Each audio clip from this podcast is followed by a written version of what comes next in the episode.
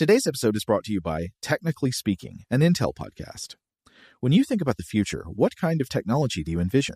Whatever the future holds, artificial intelligence will undoubtedly be at the heart of it all. Join Graham Class as he hosts season two of Technically Speaking, an Intel podcast, and hear from the minds transforming healthcare, retail, entertainment, personal computing, and more with the help of AI. Tune in every other Tuesday and explore the latest technology that's changing our world today and creating a more accessible tomorrow.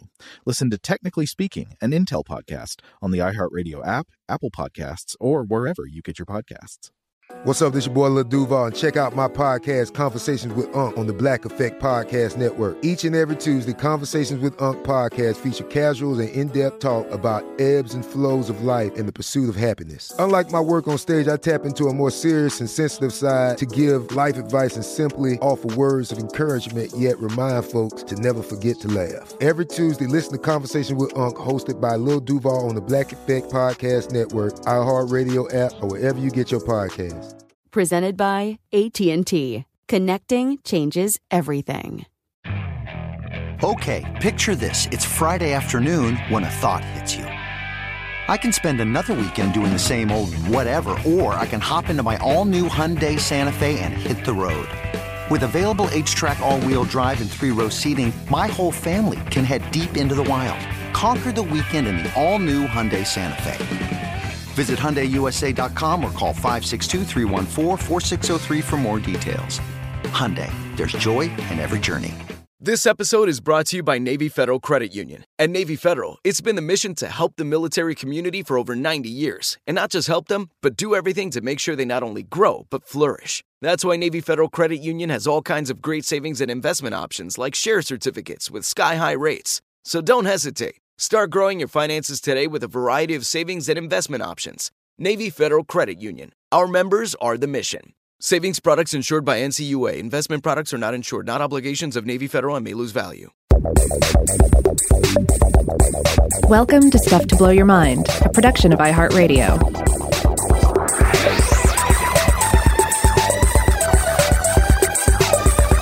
Hey, welcome to Stuff to Blow Your Mind. My name is Robert Lamb. And I'm Joe McCormick. Today, we're going to be, in a way, we're continuing on past discussions concerning the wheel. Um, also, past discussions concerning uh, like rolling creatures. Uh, but we're going to be getting more specifically into the, the realm of the gear in this episode. Now, uh, I have to say, I'm anytime we get into one of these discussions, I'm always reminded of uh, a few lines from 1971's The Omega Man. Uh, in part because uh, it's in, in its own way, it's a, a weirdly uh, interesting film. Uh, also, I probably listened to um, a bit too much White Zombie back in high school. Uh, because there's some, or maybe it's a Rob Zombie song that uh, that samples this movie. But there's this one wonderful line from Anthony Zerbe's uh, character uh, that says, "The creature of the wheel, the lord of the infernal engines."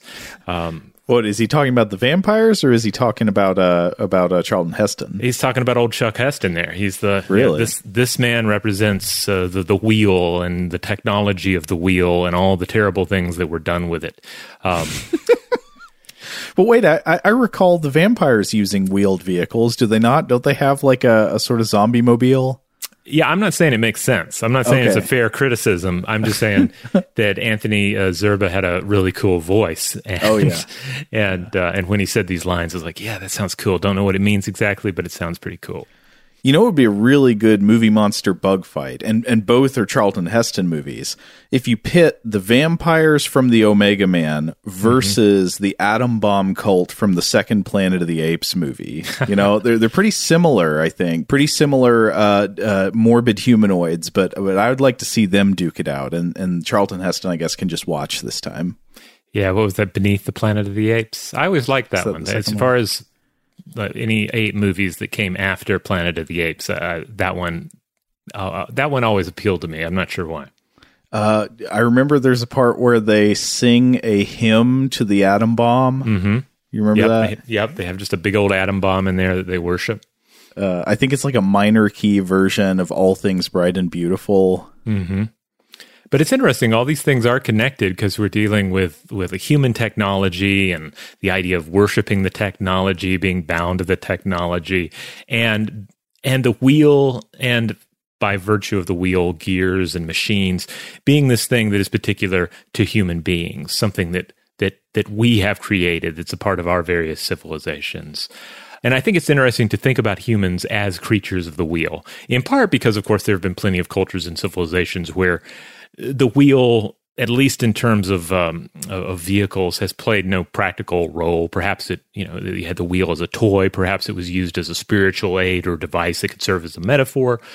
But then certainly by the time we get to the you know the age of roads and engines, humanity very visibly becomes a, a people of the wheel. Uh, but then, as we'll discuss in this episode a little bit, uh, you also get into this domain of of wheels and gears of of wheels doing things that they don't have have anything directly to do with vehicles, but it's all about using the energy of the wheel to do other things. And yet, at the same time, it, this also makes me think of the field of biomimetics. Uh, biomimetics, of course, is when we we say, okay, I have an engineering problem.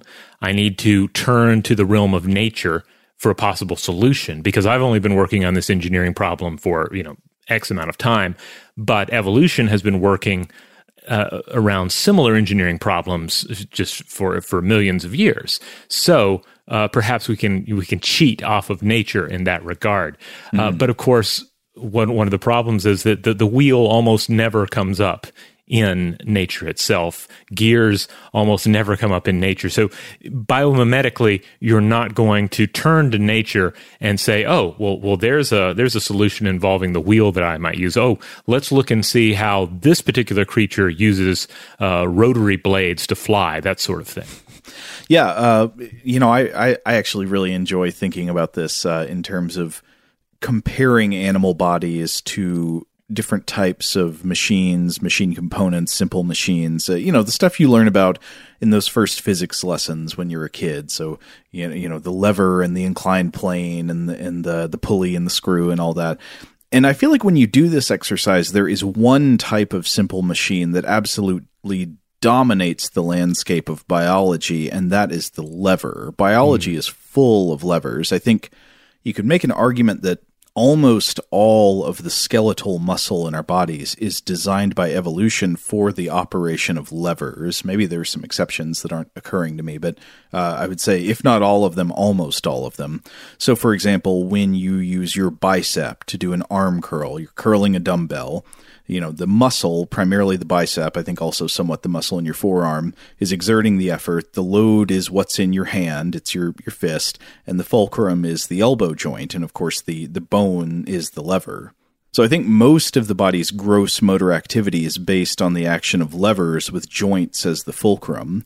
Uh, and then, but then when you start looking for other simple machines in animal bodies, you, you can turn up some examples, but it suddenly gets a lot more difficult to scope things out. Like you could maybe make the argument that sharp teeth and fangs are a type of wedge, which is technically a form of the the simple machine known as the inclined plane. Mm, okay. But then there are other types of uh, of machines and machine parts that are pretty rare or even non-existent in nature, and the wheel is a good one of these. There, there are really only a few examples that people can point to of things that might be considered freely rotating wheels and axles in biology. Uh, sometimes people bring up uh, versions of the of bacterial flagella as something that sort of operates like a wheel, sort of uh, kind of spinning like a propeller to move the bacterium uh, through through a liquid medium and uh, and then the, there are also I think some possible uh, parts of animal digestive systems that may function kind of like a wheel. Uh, but animal body plans clearly favored the versatility of legs based on levers instead of wheels, and uh, you, you, could make a few different arguments about like why evolution overwhelmingly goes that route. You could you could say maybe it has something to do with just morphological precedence, like that uh, levers are easier to evolve from the pre-existing forms that were available for animal bodies to work on when in you know adapting through small mutations but you could also argue that there are natural uh, terrain negotiation advantages to levers you know if you're not in a world of clean paved surfaces wheels can actually pretty easily get hung up on things and you need the articulation of le- uh, levers and limbs in order to say uh, you know, get over rugged terrain or to flip yourself back over if you fall on your back. I think it's also telling that when we look to the world of mythological creatures and beings, we don't see a lot of wheels, or at least we don't see a lot of wheels that are innately organic. And then if we do, we tend not to see a creature or a being that is supposed to be of this world. Um, and uh, and perhaps there's some exception to this rule that I'm overlooking, but uh, I, I, thought I might bring up a couple of examples. Uh, one, and I know I've mentioned this this critter on the uh, the show before.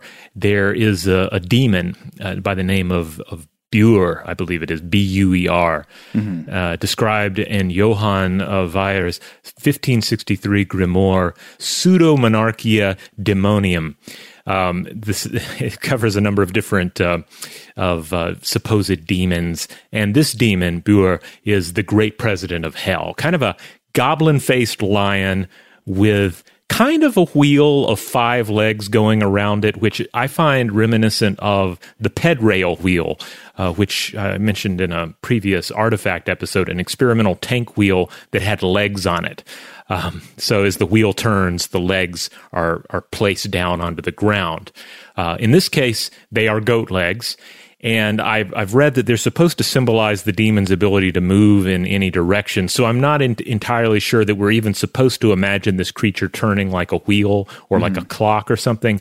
But when I look at him, that's all I can see. Like he basically moves on the page or on the screen when mm-hmm. I stare at him, and I can imagine him kind of lumping along, along you know. Well, I, I tend to think about um, when wheels are imagined in the imagery of mythology and religion. It's often to say something about the fact that the vision is boggling the mind. It, mm. you know, that it's transcending familiar forms and just completely awing you and humbling you with confusion. Uh, so I, I, think, for example, about uh, Ezekiel's vision of the wheels yeah. in, in in the Hebrew Bible, and and how the wheels there uh, it seems to me at least i mean i'm you know no professional exegete on that but uh, it seems like that they symbolize something about uh, uh, a, a, concept that sort of like surpasses human understanding. You're looking at something that your mind can't even fit around yeah, I mean, we can easily Im- imagine the various connotations that are being drawn in there when you have a wheel like appearing in the sky, because you have the idea of technology, something created by rational beings. You have the idea of sort of cosmic wheels and circular forms related to uh, the movements of the stars and the, the planets and so forth. Uh, and then the idea, too, that if, if this is mixed with some sort of biological or faintly biological or hybrid form that that is again something that is not reflected in nature. It is something there is something inherently unnatural about this this hybrid being that is not even just part animal and, and part human or part this animal and part that animal but part flesh being and part cosmic or technological entity now, then again, in nature and biology, you do find all kinds of round mechanisms and round bodies and even mm-hmm. rolling forms. You know, lots of animals can roll up into a round shape and then roll their whole body. What you what really seems to be unusual in nature, and again, maybe you can only find a few examples here and there that would seem to fit this is a freely rotating wheel that somehow transfers energy within a broader context. So, like the the wheel and axle on a car that moves the car body, the car, you know, the chassis is stationary, and then the wheel turns to propel it forward.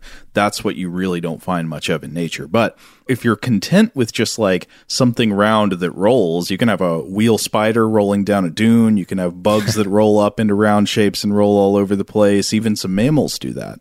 Yeah, there are some examples of, of creatures that that form uh, rolling shapes. It, it, granted, if the topography is correct, uh, there's also, of course, the, na- the, the example of goat poop.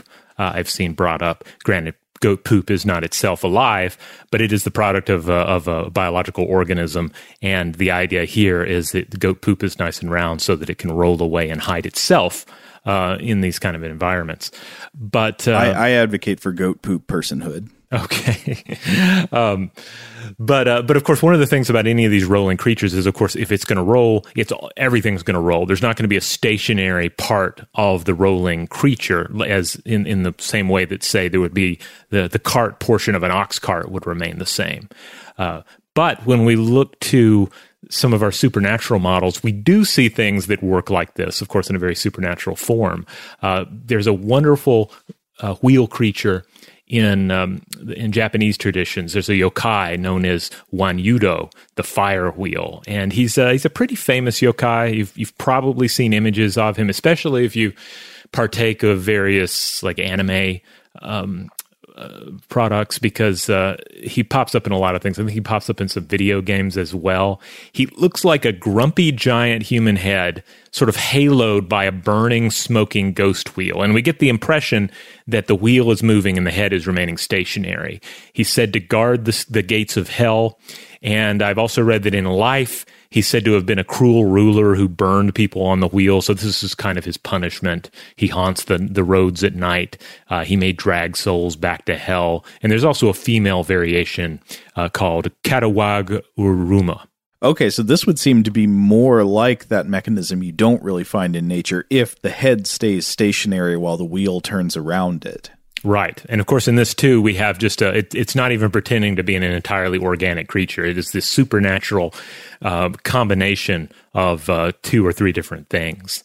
Um, uh, but yeah, this is a pretty popular figure. Uh, the Power Rangers have even fought him on occasion. Um, shows up in various anime titles. And I have to say, sometimes he looks a little bit like Dr. Robotnik from the Sonic games.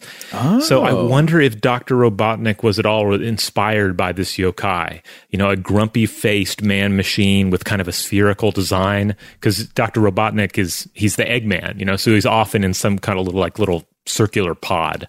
Why do I want to say that the uh, the the Doctor Robotnik was supposed to be based on the appearance of Theodore Roosevelt? Do you know what I'm talking about? he does look like Theodore Roosevelt, yeah.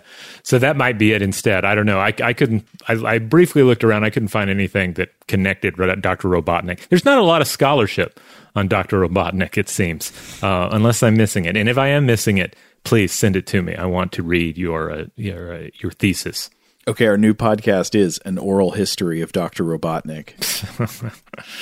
um, now there's a there's throw, another throw some I am the Walrus and some Teddy Roosevelt into a blender, and then there you go. Oh yeah, there's definitely a. It seems like there's definitely a Beatles connection there as well. Yeah. Now, um, I was I was reading about this particular yokai, and there's one more little story I ran across that I have to share. This was uh, I found this on Matthew Meyer's yokai.com has a profile of Wanyudo and shares a brief story that I haven't found anywhere else, but it's it's too good not to share, and I'm probably just missing accounts of it elsewhere. Uh, but quoting this website, one famous story from Kyoto tells of a woman who peeked out her window at Wanyudo as he passed through town. The demon snarled at her, saying, "Instead of looking at me, have a look at your own child." She looked back at her baby, who was screaming on the floor in a pool of blood. Both of its legs had been completely torn from its body. When she looked back out at Wanyudo, that child's legs were in its mouth, being eaten by the mad grinning monster. What? so it did he teleport the? Ch- I don't. Okay. Yeah. Um, yeah. I don't know. He's eating those baby legs. He's a bad dude. That that's a bad dude. Shout out to Astepro for sponsoring this episode and providing us with free samples. Rob, as the uh, the local host with allergies here, they sent you some of their nasal spray to treat your allergies. What was your experience like? Yeah, that's right. I always wrestle with the pollen a bit when it rolls in during the spring, so they sent me the little uh, nasal spray. I tried out the product, and yeah, it sure did help me get on top of my symptoms for the day. And it's so fast acting, uh, it was already kicking in before I left the house. Astepro is a first of its kind nasal allergy spray. It's the fastest 24 hour over the counter allergy spray. It starts working in 30 minutes, while other allergy sprays take hours. Astepro is the first and only 24 hour steroid free allergy spray. Astepro delivers full prescription strength indoor and outdoor allergy relief from nasal congestion, runny and itchy nose, and sneezing. Get fast acting nasal allergy symptom relief with Astepro. Go to asteproallergy.com for a discount so you can get Astepro and go today. A S T E P R O allergy.com. Astepro and go. Use directed for relief of nasal congestion, runny nose, sneezing, and itchy nose due to allergies. Today's episode is brought to you by eBay. eBay Motors is here for the ride. Remember when you first saw the potential? And then, through some elbow grease, fresh installs, and a whole lot of love, You transformed a hundred thousand miles in a body full of rust into a drive that's all your own. Look to your left, look to your right. It's official. No one's got a ride like this. There's nothing else that sounds like, feels like, or looks like the set of wheels in your garage. With over 122 million parts, you can make sure your number one ride or die stays running smoothly so there's no limit to how far you can take it. Brake kits, turbochargers, engines, exhaust kits, roof racks, LED headlights, bumpers, whatever your baby needs, eBay Motors has it. And with eBay Guaranteed Fit, it's guaranteed to fit your ride the first time, every time, or your money back. Plus, at these prices, well, you're burning rubber, not cash. Keep your ride or die alive at ebaymotors.com. Eligible items only, exclusions apply. Today's episode is brought to you by Technically Speaking, an Intel podcast. When you think about the future, what kind of technology do you envision? Whatever the future holds, artificial intelligence will undoubtedly be at the heart of it all. Join Graham Class as he hosts season two of Technically Speaking, an Intel podcast from Ruby Studio in partnership with Intel. Explore the future of technology that's rapidly evolving our world today with the help of AI. There's still so much work and research needed to fully understand the power and potential of AI, and Intel is at the forefront of implementing AI in revolutionary technology that's changing the world we live in for the better. In each episode, Graham interviews the minds transforming medicine and healthcare, retail, entertainment, personal computing, and more while pioneering new uses for AI in these spaces. Tune in every other Tuesday and explore the latest technology that's changing our world today and creating a more accessible tomorrow. Listen to Technically Speaking, an Intel podcast on the iHeartRadio app, Apple Podcasts, or wherever you get your podcasts. Today's episode is brought to you by Visible. If you haven't heard of Visible, now you have. They're the wireless carrier that's making wireless visible. It's in the name. Get a one line plan with unlimited 5G data powered by Verizon, just $25 a month, every month, taxes and fees included. Having a one line plan means you only need you to save. No estranged roommates, exes, cousins twice removed, or AI powered humanoid robots needed. And because $25 a month really means $25 a month, you can call, text, stream, whatever, as much as you want without worrying about getting dinged at the end of the month. No hidden fees, no surprises. No, really. It's like the old saying goes you can't judge a book by its cover, but you can judge a company by its name. So spread the word. Tell all your friends there's a wireless company out there with transparency in their name, and they're called Visible. Start saving on wireless today at visible.com. Monthly rate on the Visible plan for data management practices and additional terms, visit visible.com. So anyway, I'll stop there with my wheel creatures, but um, suffice to say, just just bringing these up to drive home the fact that that I think we we have long not expected to find wheels and gears in the natural world. They are things of our creation. We are the people of the wheel. Well, especially the gear. So that that was my original idea for the episode was to focus on the idea of uh, uh, artificial gears versus possible examples of gears in nature. And while you can make arguments for a few examples of wheels in nature, the gear is really a, a different kind of story, except for this one really cool example that we're going to be looking at today. So, what is a gear? Well, you've seen gears before, but to actually define the concept, what counts as a gear? I think you, I think you could say a gear is a set of rotating machine parts with interlocking teeth. So these can often take the form of a kind of uh, flat circular plate, uh, but they can also take the form of, say, like a long shaft that has teeth on the shaft, or they can even be non circular. There are uh, more kind of square shaped gears and gears of all different kinds of shapes and sizes. But what's common to all of them is that they have teeth that interlock with each other, and they use those teeth and rotation to transfer force, rotational force known as torque. So they can transfer torque from one place to another, and they can also sometimes transform that force in some way as it is transferred. So gears can change the direction of rotational force, like if you picture two interlocking wheel shaped gears you rotate one of them clockwise, it'll actually rotate the other one counterclockwise.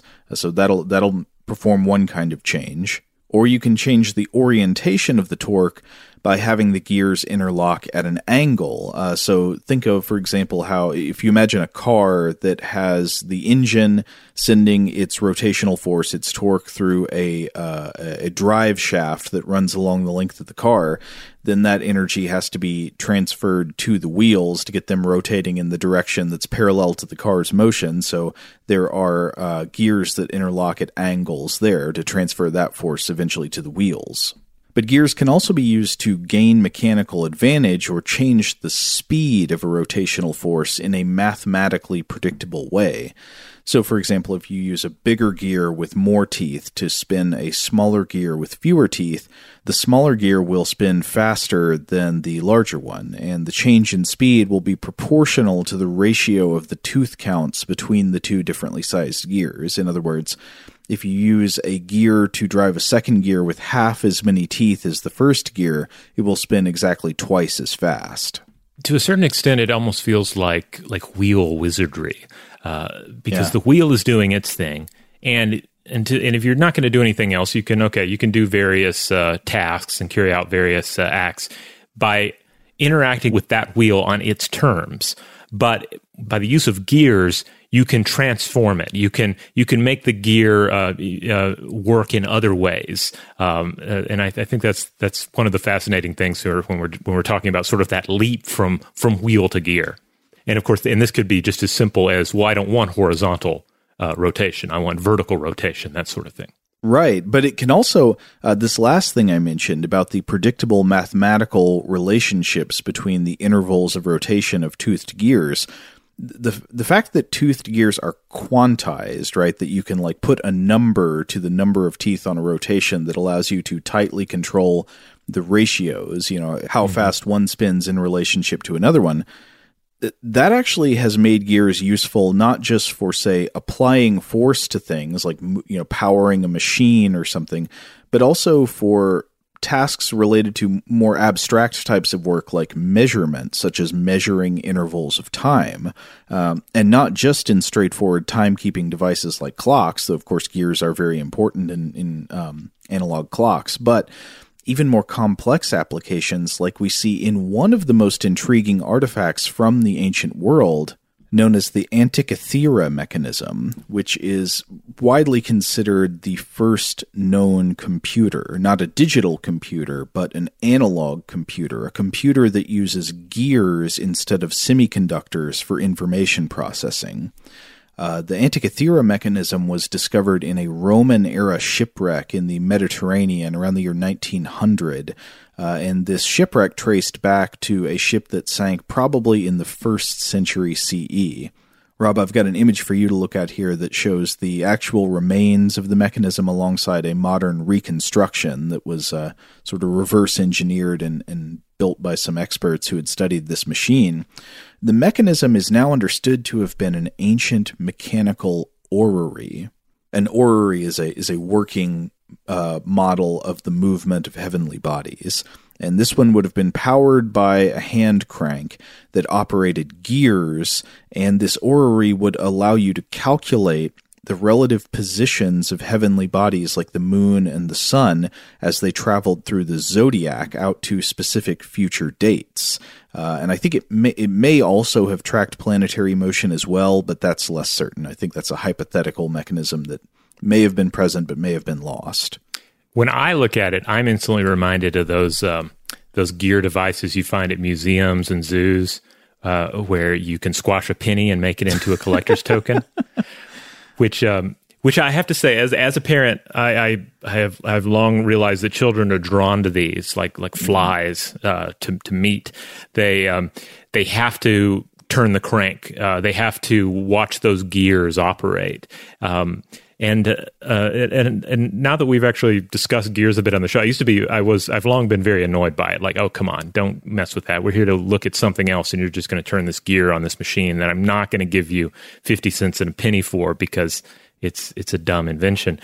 But at the same time, they're interacting with the gears. They're getting to see the gears in motion and see some of that energy transference that we're talking about. Oh, well, I mean, yeah, it's a beautiful way, actually, I think, to educate kids about mechanical advantage, about Yeah. like what machines can do, because the, the kid, they know that they wouldn't have enough strength to smash a penny flat with their hands alone, but with their hands by operating a, a, a- crank in, in a mm-hmm. machine that has no external power source. It's just the power of their arm, but through the mechanical advantage created by this crank, the lever, the gears, they can smash a penny. That that's kind of that's that's empowering knowledge. There, there's a wizardry to that too. Yeah. Behold the power of the gear. Uh, but anyway, back to the uh, the Antikythera mechanism. So it was able to predict the uh, the future movements of heavenly bodies like the sun and the moon, and also I think predict eclipses. Uh, and it managed the different time ratios between these these moving objects in the heavens by the use of gear ratios, gear ratios to calculate the intervals of these movements. So in a way, this was a calculator. The, the the different ratios between the number of teeth on the gears were doing math for you. Now we know in the modern world, gears are useful in all kinds of machines. You find them everywhere. They're in clocks, they're in cars, they're in fluid pumps, they're in mills and factory machines. Uh, but but you you might wonder, okay, well, where did they first appear in the technological space? Because you wouldn't necessarily expect to have found a computer for astronomical phenomena in the first century CE, but here it is, and probably actually it's even older than that. I think it's believed to have been. Uh, I don't know, maybe at least hundred years old at the time it was uh, lost in the shipwreck. So, so clearly that that's taking gear math way, way back. Uh, and I was trying to find some good sources on the ancient history of gears. I didn't come across anything that was super recent, so there may be discoveries since these sources I turned up. But um, one that was interesting to me uh, because it was by Derek John de Solla Price, who is a British physicist and historian of science, who was one of the investigators who worked on the Antikythera mechanism. Uh, he did a chapter that was in a book put out by the U.S. National Museum Bulletin in 1959 called On the Origin of Clockwork, Perpetual Motion Devices, and the Compass. And in a short section on the uh, earliest known examples of gears and geared mechanisms, he writes that the earliest evidence for the knowledge of toothed gears um, probably it goes back at least as far as the Greek mathematician and, and inventor Archimedes, who showed clear knowledge of, of toothed gears. And he lived in the third century BCE. But he also cites uh, artifacts from ancient China that may indicate knowledge of uh, of gears even farther back than that. He writes, "quote In China, actual examples of wheels and molds for wheels dating back from the fourth century BC have been preserved." One of the interesting things he mentions about some of these earliest examples of uh, of gears in the archaeological record, uh, he says, "quote A remarkable feature in these early gears is the use of ratchet-shaped teeth, sometimes even twisted helically, so that the gears resemble worms intermeshing on parallel axles." But then he also calls attention to the fact that throughout much of history, uh, you know, uh, definitely before the Industrial Revolution, a big use of a lot of uh, a major use for gears in the technological space was in mills, in windmills and water mills, using large gears as a way of transferring force, uh, often at a right angle to how these natural forces, like the flow of water or the flow of wind, were were moving the the primary uh, turbine. Yeah, or likewise to um, transition from, say, a horizontal paddle wheel into a vertical millstone, that sort of thing. Yeah, yeah. Now, another paper that, uh, that you uh, you turned up on this comes to us from M.J.T. Lewis, Gearing in the Ancient World, published in Endeavor 70, 17, number three from 1993. Um, and I was reading through this one. This was pretty interesting. I'm uh, going to be some slight retreading uh, of, of what we've already discussed, but basically, ac- according to this this paper, we can trace the technology of of the gear to ancient Greeks of the third century BCE, which uh, also, uh, according to um, uh, to Fagan et al. in uh, the seventy great inventions of the ancient world, uh, you know this is this is um, also the time and place where we see, at least according to ancient Greek and Latin technical authors, the birth of water powered milling, uh, a technology that, of course, would be highly effective. But uh, according to to uh, to Lewis here in Alexandria, the Greek kings of, Egypt at the time, the Ptolemies, they set up a research center called the Museum. Uh, I think we've talked about the museum in the past, right? Perhaps even in our episode, The Invention of the Museum, uh, about the sort of the original usage of this word. That sounds familiar. Yeah. Yeah. So basically, various technological innovations were said to have emerged from this this sort of lab, this kind of technological think tank and uh, laboratory. Uh, and according to such writers as Hero, uh, Vitruvius, and Philo of Byzantium, they all point to the work of um, Ctesibius, who would have lived 285 through 222 BCE. None of his actual writings survived, but he's said to have written, uh, you know, various works on compressed air and hydraulics. And Hero, uh, Vitruvius, and Philo would all go on to write at length on these various machines and uh, and, and, devices, uh, various gear arrangements. Uh, other great minds of that age and region, such as uh, Archimedes, uh, would also expand on these ideas as well. Now, Lewis explains that we ultimately don't know where and when the earliest gears pop up in human history. Uh, toothed gears, he writes, already existed in the form of ratchet wheels that were used to hold a windlass against a load, and these might date back to Greek crane innovations from around 515 BCE. Um, he, he also points out that a bronze example of this has been uh, found from about a century later, and this might have been used for hauling ships up a slipway. After this point, ratchets were widely used on catapults as a way of holding back all that potential firing energy. Um, uh, but he writes, quote, but the first toothed wheel for transmitting motion may have been a sprocket wheel driving a chain. This is attested by two machines described by Philo. One is a chain of buckets powered by a water wheel. The other is a repeater catapult built in Rhodes by a certain Dionysius of Alexandria, who cannot be precisely identified, uh, but may have well worked uh, before 282 BCE. Hmm. So the Greeks and the Romans obviously applied the subsequent technology to a number of tasks, but but Lewis raises the question: Did they invent all of this themselves, or did they borrow or pick up on the ideas of others? And he writes that one possibility would be that they somehow got these ideas from China. In fact, he, he writes that this would be seemingly the only other alternative. Uh, however, one of the, the, the limiting factors here is that accounts of the gear in China largely come later from the first century CE. Uh, but he writes, "quote The only uh, earlier examples in China so far recorded, and I, I do want to stress this was like 1993." Mm-hmm. Um, are a number of very small bronze gears and ratchets found in tombs and dating from around 200 BCE to 50 CE. They include extraordinarily what look like chevron or double helical gear wheels of tiny size. All seem too small and too early to, to belong, as has been suggested, to windlasses for drawing crossbows, and we have no idea what they were for. Mm, a gear mystery. Yeah, and I include uh, f- uh, images of these uh, these mysterious gears below. Uh, so yeah, I, I, haven't haven't had a lot of time to to investigate further to see if any additional scholarship has emerged on these little gears and what they might have been used for. Um, and and I don't know if if ultimately there are stronger arguments that have been put put forth regarding their use or possible use in crossbow technology. Mm-hmm. Uh, but it's fascinating.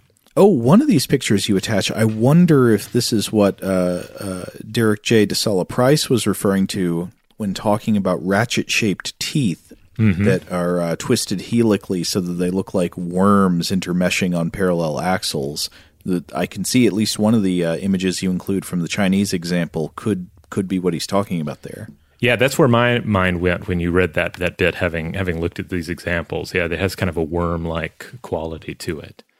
Um, now, ultimately, Lewis, in his writings, he contends that gearing was either invented independently in China and in the Greek world, or that it was actually transmitted from the West to the East rather than uh, vice versa.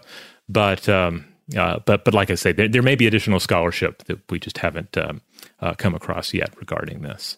But it does raise the question: you know, what kind of gears would one be entombed with? You know, what Mm-hmm. What bit of technology would it make sense uh, to to to go to the grave with? I mean, certainly a a very nice crossbow seems like the sort of thing you might bring with you.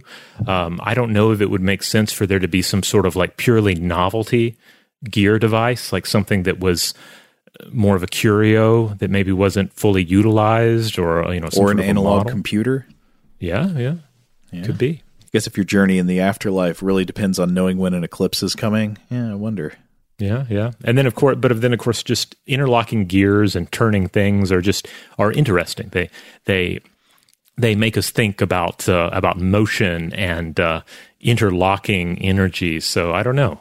It seems like there there are a few different directions it could go in that I could I could imagine somebody saying uh, that is something I, I want to be buried with. Today's episode is brought to you by eBay. eBay Motors is here for the ride. Remember when you first saw the potential? And then, through some elbow grease, fresh installs, and a whole lot of love, you transformed a 100,000 miles and a body full of rust into a drive that's all your own. Look to your left, look to your right. It's official. No one's got a ride like this. There's nothing else that sounds like, feels like, or looks like the set of wheels in your garage. With over 122 million parts, you can make sure your number one ride or die stays running smoothly so there's no limit to how far you can take it. Brake kits, turbochargers, engines, exhaust kits, roof racks, LED headlights, bumpers, whatever your baby needs, eBay Motors has it. And with eBay Guaranteed Fit, it's guaranteed to fit your ride the first time, every time, or your money back. Plus, at these prices, well, you're burning rubber, not cash. Keep your ride or die alive at ebaymotors.com. Eligible items only, exclusions apply. Today's episode is brought to you by Technically Speaking, an Intel podcast. When you think about the future, what kind of technology do you envision? Whatever the future holds, artificial intelligence will undoubtedly be at the heart of it all. Join Graham Class as he hosts season two of Technically Speaking, an Intel podcast from Ruby Studio in partnership with Intel.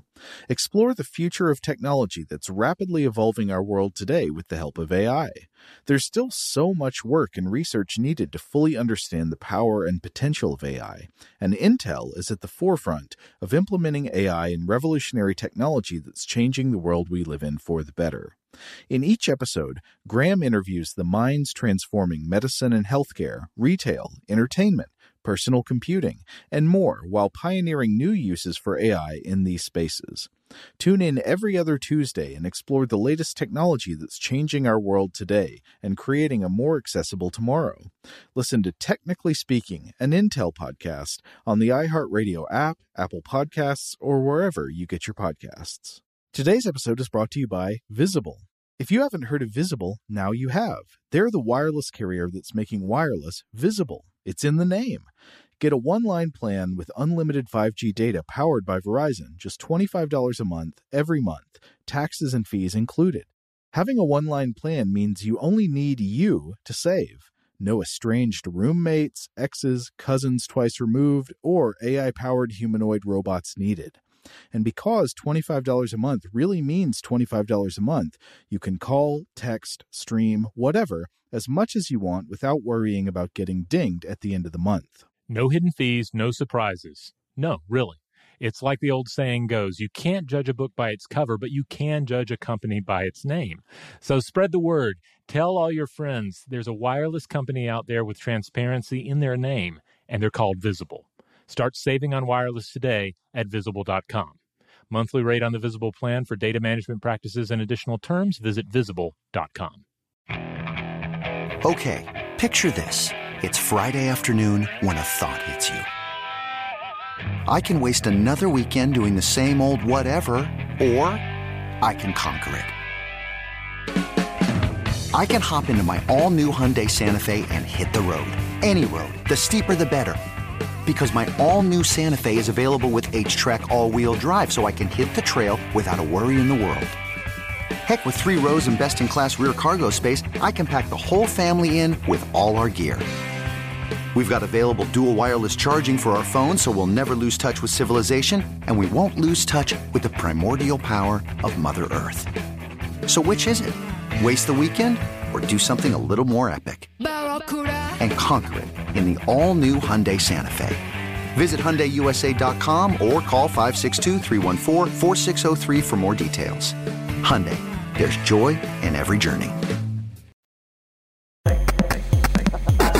Now, I want to come back to the concept of uh, gears in biology because uh, for a long time, while there was probably no known example of a working gear in the uh, in the biological world, there have been observations before of animals having appendages that certainly look like toothed gears. And my favorite uh, uh, instance I came across here is a creature called the wheel bug or Arilus cristatus.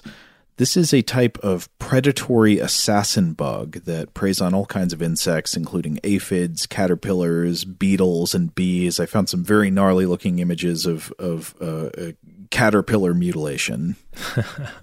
yeah, uh, I don't think I'd really seen this uh, species before, or uh, these creatures before. Uh, but yeah, they're quite cool looking. It kind of looks like it has some sort of a gear emerging from its back. Also, it, it reminds me of a buzz saw, or perhaps to some degree of something like a Stegosaurus or a or a, or a Dimetrodon or something. Yeah, so it's called the wheel bug, but I think maybe a better name would be the gear bug because it mm-hmm. really does look like it's it's got this toothed gear poking up out of the uh, the the back of its carapace, right, sort of behind where the head is, up on the thorax. And so I was reading about this insect on the uh, University of Florida Department of Entomology's website. They've got a good profile on it there. And they say in adulthood, this insect tends to measure about one to one and a quarter inches long. And then, quote, this assassin bug is a dark, robust creature with long legs and antennae, a stout beak, large eyes on a slim head, and a prominent thoracic semicircular crest that resembles a cogwheel or a chicken's comb. This is the only insect species in the United States with such a crest. The number of teeth or tubercles in the crest varies from 8 to 12. Now, immediately you're you're probably wondering, as I was, what does it do? What what does the gear on its back do? I could not find any solid research uh, uh, uh alluding to a purpose of this cogwheel crest. There may be something out there that I couldn't come across, or it may just be unknown. I think it's more likely unknown at this point what this gear crest is for. In which case, barring other knowledge, I, I guess y- you might assume that its purpose might have something to do with appearance rather than any mechanical function. Maybe it plays a visual role in interactions with predators or prey or mates, or maybe it's uh, defensive somehow. It's hard to tell. Um, but apparently, an, another interesting fact is that the wheel is absent in juveniles. So if you look at nymphs of this assassin bug, they don't have it. It only appears hmm. in adults after the insect's final molting. So once it reaches its ultimate form, then it's got the gear. But whatever it's for, it does not appear to be a functional gear. It just looks like one. I mean, for one thing, it can't rotate, and there's n- nothing really that it could clearly be rotating against, locking its teeth with. It's just a, a crest that kind of looks like a gear or like a like a chicken's comb.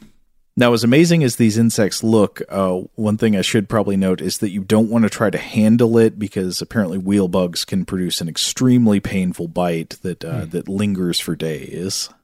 Uh, but but anyway, this animal is worth looking up. There are actually a few other interesting things about them. Uh, for one thing, they do appear to practice some amount of sexual cannibalism. Mm-hmm. Uh, also, they uh, there is another mystery about them where they produce a vocalization. I think they create a chirping sound by a certain type of uh, a friction mechanism where they, they rub one part of their body on another. I think maybe they're rubbing some uh, either their beak or forelegs. I think it was the beak on an on a part on the underside of their carapace, and it creates this chirping. And and scientists, as far as I could tell, don't know what this is for yet.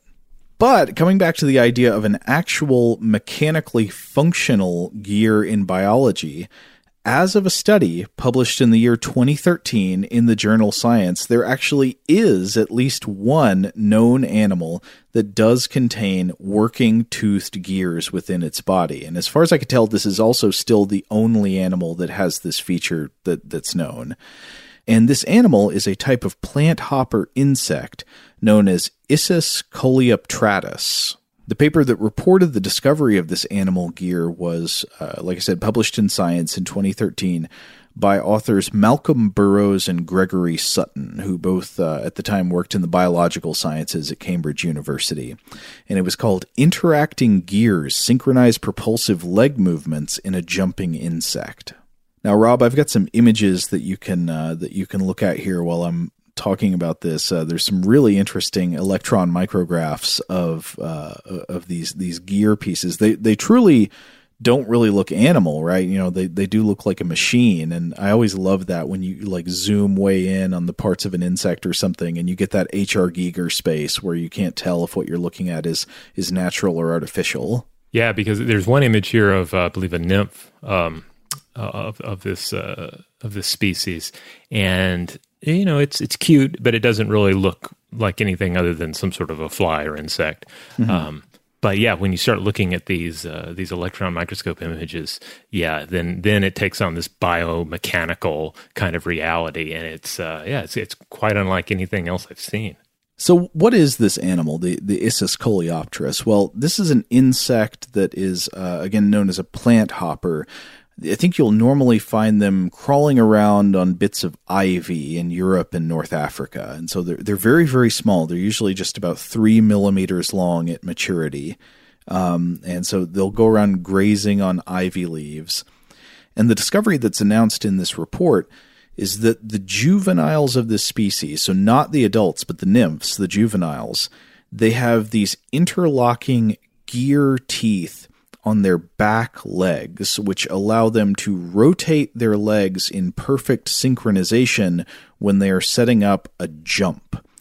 So these tiny insects uh, have have the, their main defense against predators, and it's not clear exactly what predator this is most adapted against. So I don't know if this would be you know, against the possibility of being eaten by a large mammal that's grazing on foliage or being pounced on by a parasitic wasp or some other kind of uh, smaller insect predator or spider or something. That's not quite known for sure, but but there it is probably some kind of survival defensive adaptation that this creature needs to be able to jump far and jump fast. And they are one of the most amazing jumpers in all of nature. I was watching an interview with one of the authors of the study, Malcolm Burrows, in which he, he talks about the jumping mechanism. And uh, so the Issus insect will take off at a, at a jump of about five meters per second, or uh, more than eight miles per hour, which for a tiny insect like this is pretty fast. It accelerates to its jumping speed in less than a millisecond. Uh, and so the, uh, the way Burrows explained this is that this insect experiences absolutely in unfathomable g forces as it takes off because its acceleration is so fast. Uh, he puts it at 500 or even 700 g's, which if you look at uh, the amount of g's that humans are able to tolerate, it's like uh, the amount you can tolerate is a factor of how long you are subjected to them. Uh, mm-hmm. But you know, it, usually for humans, the uh, the the acceleration we can tolerate in g's, the maximum is like a factor of a few tens. You know, so but this mm-hmm. would be mm-hmm. hundreds. Wow, yeah, this is impressive. So this insect has this amazingly fast, amazingly powerful jump that can just catapult. It's like it's shooting itself out of a cannon using the power of its two hind legs. And what was documented in this paper by by Burrows and Sutton is that they uh, they captured imagery of gear mechanisms on the hind legs interlocking using electron microscopy and high speed video recording. Uh, and and again, the purpose that they found is that these uh, interlocking gear teeth are useful for synchronizing the motion of the legs. Now, why would synchronization of the leg movement be so important that it would have its own evolved mechanism, which is, as far as we know, unique in the animal kingdom? Well, apparently it's because coordination of the timing on the two legs is necessary for this incredibly powerful sort of cannon shot jump to be effective. Uh, so I, I, was reading about this in uh, one of the press releases about the uh, about the study, and what the authors here found is that a lack of synchronization between the legs at launch could cause an uncontrolled what they call yaw rotation. So if you if you picture an airplane, you know you've got the different uh, the, the, different ways that you can change the motion of the airplane. You've got pitch, roll, and yaw. So pitch would be tipping the nose of the airplane up or down. Uh, roll would be raising uh, would be rolling the airplane. You know, raising the wings uh, relative to each other, and then yaw is twisting side to side if you can imagine an insect that's sort of catapulting itself in this spectacular jump with two with pushing off with the two hind legs at the same time if one leg pushes off faster than the other one you can imagine that it's going to send the insect sort of twisting out of control in its path which obviously interferes with landing where it's trying to land Mm-hmm. now, one question would be why the need for a mechanical gear for synchronization? Why does this need to be on the insect's exoskeleton? Why wouldn't the insect just synchronize the action of its legs through the nervous system like pretty much any other animal would, right? Like if, if you are jumping, you are able to synchronize the motion of your legs through neural mechanisms with your brain and your nervous system, sort of trying to control them through normal motor function and then getting feedback from the feelings of your legs, from like your proprioception and, and stuff and, and tactile sensations to to try to time the jump together and correct for any imbalances in real time. Well, uh, apparently the insect can't do that because the problem is its jump is too fast to synchronize through the nervous system. The acceleration uh, leading into the jump happens so quickly that the nervous system cannot do real time feedback to coordinate it. So it needs this mechanical lock on the legs themselves to make sure synchronization is happening because the insect's nervous system can't talk to itself fast enough to make sure that the that the jump is on target in their in their press release, uh, author Malcolm Burrows summarized it like this: "Quote." The precise synchronization would be impossible to achieve through a nervous system as neural impulses would take far too long for the extraordinarily tight coordination required. By developing mechanical gears, the issus can just send nerve signals to its muscles to produce roughly the same amount of force. Then, if one leg starts to propel the jump, the gears will interlock, creating absolute synchronicity. In Issus, the skeleton is used to solve a complex problem that the brain and nervous system can't. This emphasizes the importance of considering the properties of the skeleton in how movement is produced. And this was really interesting to me because it also comes back to you could maybe even consider this a, a case of uh, sort of uh, supplementing the cognitive abilities of the nervous system, a sort of embodied cognition, allowing the body to do math for you that your brain and nervous system can't handle. Yeah, because essentially, it's a it's it's a physical way of solving a problem that is be beyond cognitive ability. Yeah. Um, and, and, and really, when we're talking about the G forces pulled here, I mean, like, this is beyond space flight. So when we talk about like humans have not evolved to travel in space or to deal with certain speeds or or physical realities, like this is a case here where I mean, this this creature is is essentially engaging in those kinds of speeds, those kinds of rapid accelerations. Uh, so it's uh, yeah, it's fascinating to think about here. Yeah, the body moves too fast for the nervous system to make sense of, so it just offloads that that computation that the motor parts of the nervous system might do naturally offloads that onto the skeleton. Now Yeah. the exoskeleton of the insect is doing the math for you, kind of like a, a an analog ah. computer would, like the Antikythera mechanism. Wow, wow.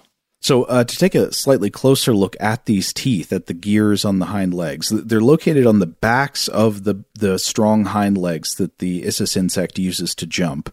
Um, they're on the parts of the legs known as the uh, and so actually a human skeleton has trochanter too. They're they're sort of on the upper part of the femur, near where the femur would uh, would connect to the pelvis and uh, these these insects uh, tend to have somewhere between ten to twelve teeth on their gears, but uh, while it seems to vary between the insects, the insect always has the same amount of teeth on each side within itself.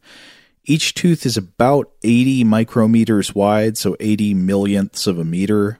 And there are some interesting engineered features of, of these gear teeth within the, the body that have been created by the evolutionary process that gives rise to them here.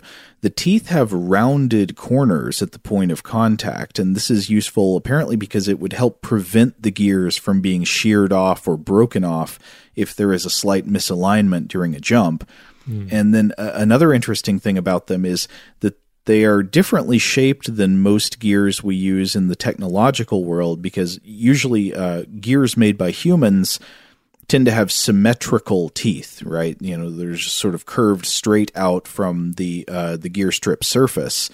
But uh, in these, the teeth are not quite symmetrical. They're sort of angled out, and it's because this gear only needs to work one way. Mm. So, like after the launch is done, the gear teeth can just separate from each other, and they don't need to roll backwards in in the direction opposite from which they came. It's a one way gear. Yeah, and you definitely get that from looking at the image. It, it feels like some sort of a biomechanical, um, you know, firing mechanism. Right, a firing mechanism is a is a good way to compare it because again it doesn't go both ways and it doesn't need to roll all the way around. It's just sort of a strip of interlocking teeth that doesn't complete a full circle and it only and it only rolls one way only on launch. Yeah like it kind of looks like if hr giger designed a flintlock uh, pistol you know yeah, or yeah. or maybe if uh, david cronenberg did you know? Yeah. Oh but so there was a really interesting thing about this research the question of how did they figure out that these gear teeth locked for synchronization while launching the jump, right? Like how did how did mm-hmm. they observe that? Uh, well, apparently the authors here used a a dead insect. They used an Issus insect corpse. And what they did was they they uh, took the dead insect's legs and rotated them back into the jump launching position, and then the researchers used an electrical stimulus to cause a contraction in the jumping muscle of only one of the legs. Okay, so they they stimulate only one leg as if it has been told by the brain to jump. But because the gear teeth were locked when the legs were in jump readying position, the insect's legs both performed the launching motion, even the dead leg on the other side that had not been electrically stimulated, and the hmm. insect leapt straight forward. So you could stimulate only one of the two legs, kind of like how an airplane can fly with only one engine, you know. Right. You only need to stimulate one of the legs, and the gears keep both legs locked in sync.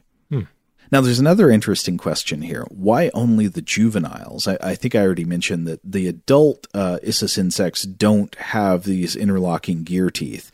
They've got a feature that's more common, more like what you'd see in a lot of other jumping insects, which is not gear teeth, but just sort of um, bumps or friction pads. So their back legs might touch each other and and the touching there helps keep the uh, the jump synchronized, but they don't actually have interlocking teeth. It's more just kind of like uh, pushing two surfaces together that grip each other pretty well.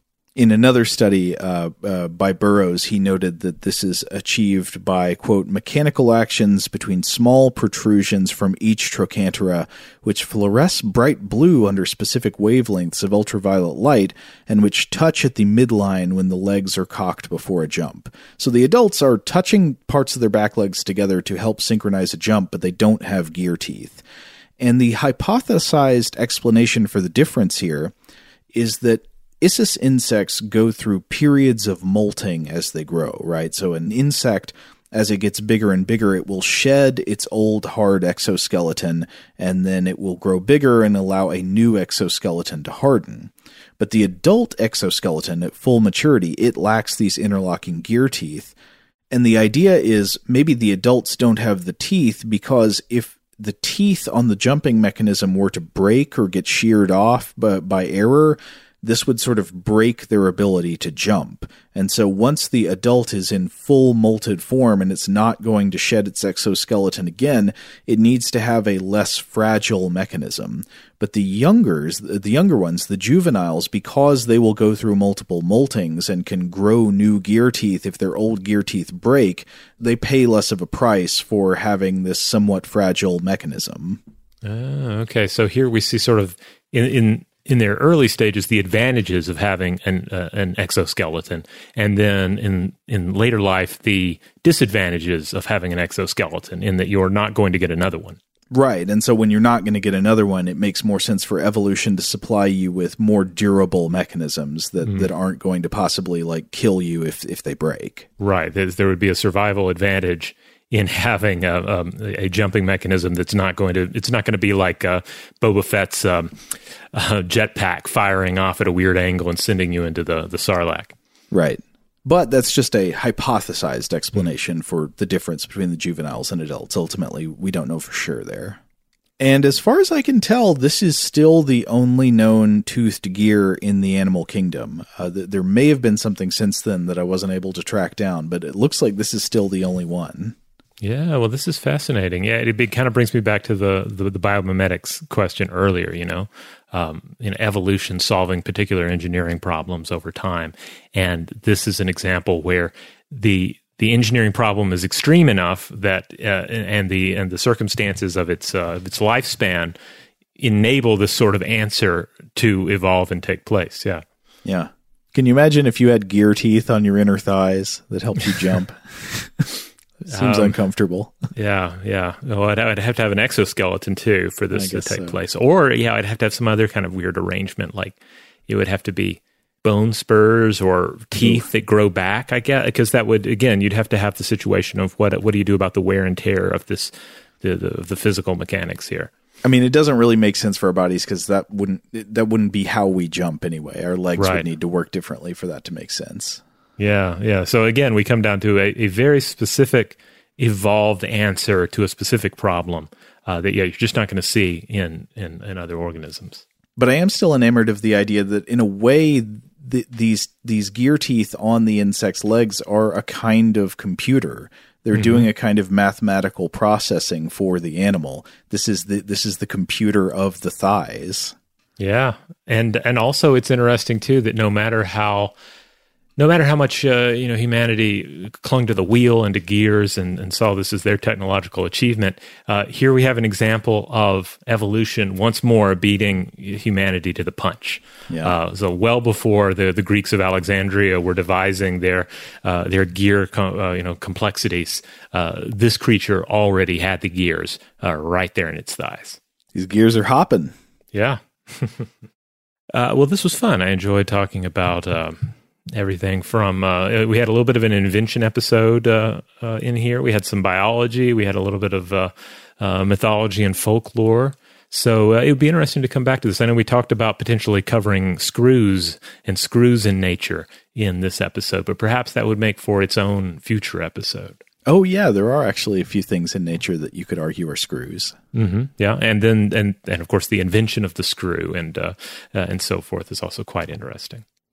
All right, we're going to go and close it up then, but we'd love to hear from everyone out there um, certainly reach out to us, get in touch with us. In the meantime, if you want to check out other episodes of Stuff to Blow Your Mind, core episodes published in the Stuff to Blow Your Mind podcast feed on Tuesdays and Thursdays. Sandwiched between them, we have an artifact episode, or for the months of September and October, anyway, it's going to be the Monster Fact. Uh, it's gonna we're gonna take on more of a, a monstrous form uh, for the holidays here, and then it will likely revert back to the artifact. We have listener mail on Mondays. We have a little Weird House Cinema on Fridays. That's our time just to discuss a weird film, and then we have a rerun over the weekend. Huge thanks, as always, to our excellent audio producer, Seth Nicholas Johnson. If you would like to get in touch with us with feedback on this episode or any other, to suggest a topic for the future, or just to say hello, you can email us at contact at stufftoblowyourmind.com. Stuff to Blow Your Mind is a production of iHeartRadio.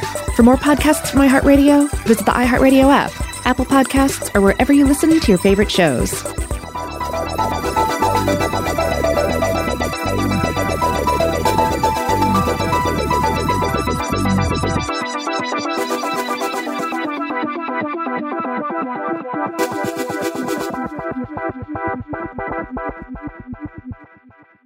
Today's episode is brought to you by Visible. The future of wireless is here, and it's transparent. Switch to Visible, the wireless company that makes wireless visible. Get a one line plan with unlimited 5G data powered by Verizon, just $25 a month, every month, taxes and fees included. No hidden fees, no surprises, no, really. What are you waiting for? Get with the times and switch to Visible at visible.com. Monthly rate on the Visible plan for data management practices and additional terms, visit visible.com. Rev up your thrills this summer at Cedar Point on the all new Top Thrill 2. Drive the sky on the world's tallest and fastest triple launch vertical speedway. And now, for a limited time, get more Cedar Point fun for less with our limited time bundle for just $49.99. Get admission, parking, and all day drinks for one low price But you better hurry because this bundle won't last long. Save now at cedarpoint.com. Open a limited time 11 month certificate at Kemba Financial Credit Union. At 5.25% APY, it's more than triple the national average, plus, it's a safe and secure way to grow your money. Visit your local branch or kemba.org slash CD for details. Offer expires May 31st, 2024. APY equals annual percentage yield. Restrictions apply. $500 minimum and $250,000 maximum deposit. Advantage status required. Comparison based on bank rate average. Federally insured by NCUA. We are the voice of NASCAR. The green flag is in the air, and we are underway. The Great American Race. The Motor Racing Network.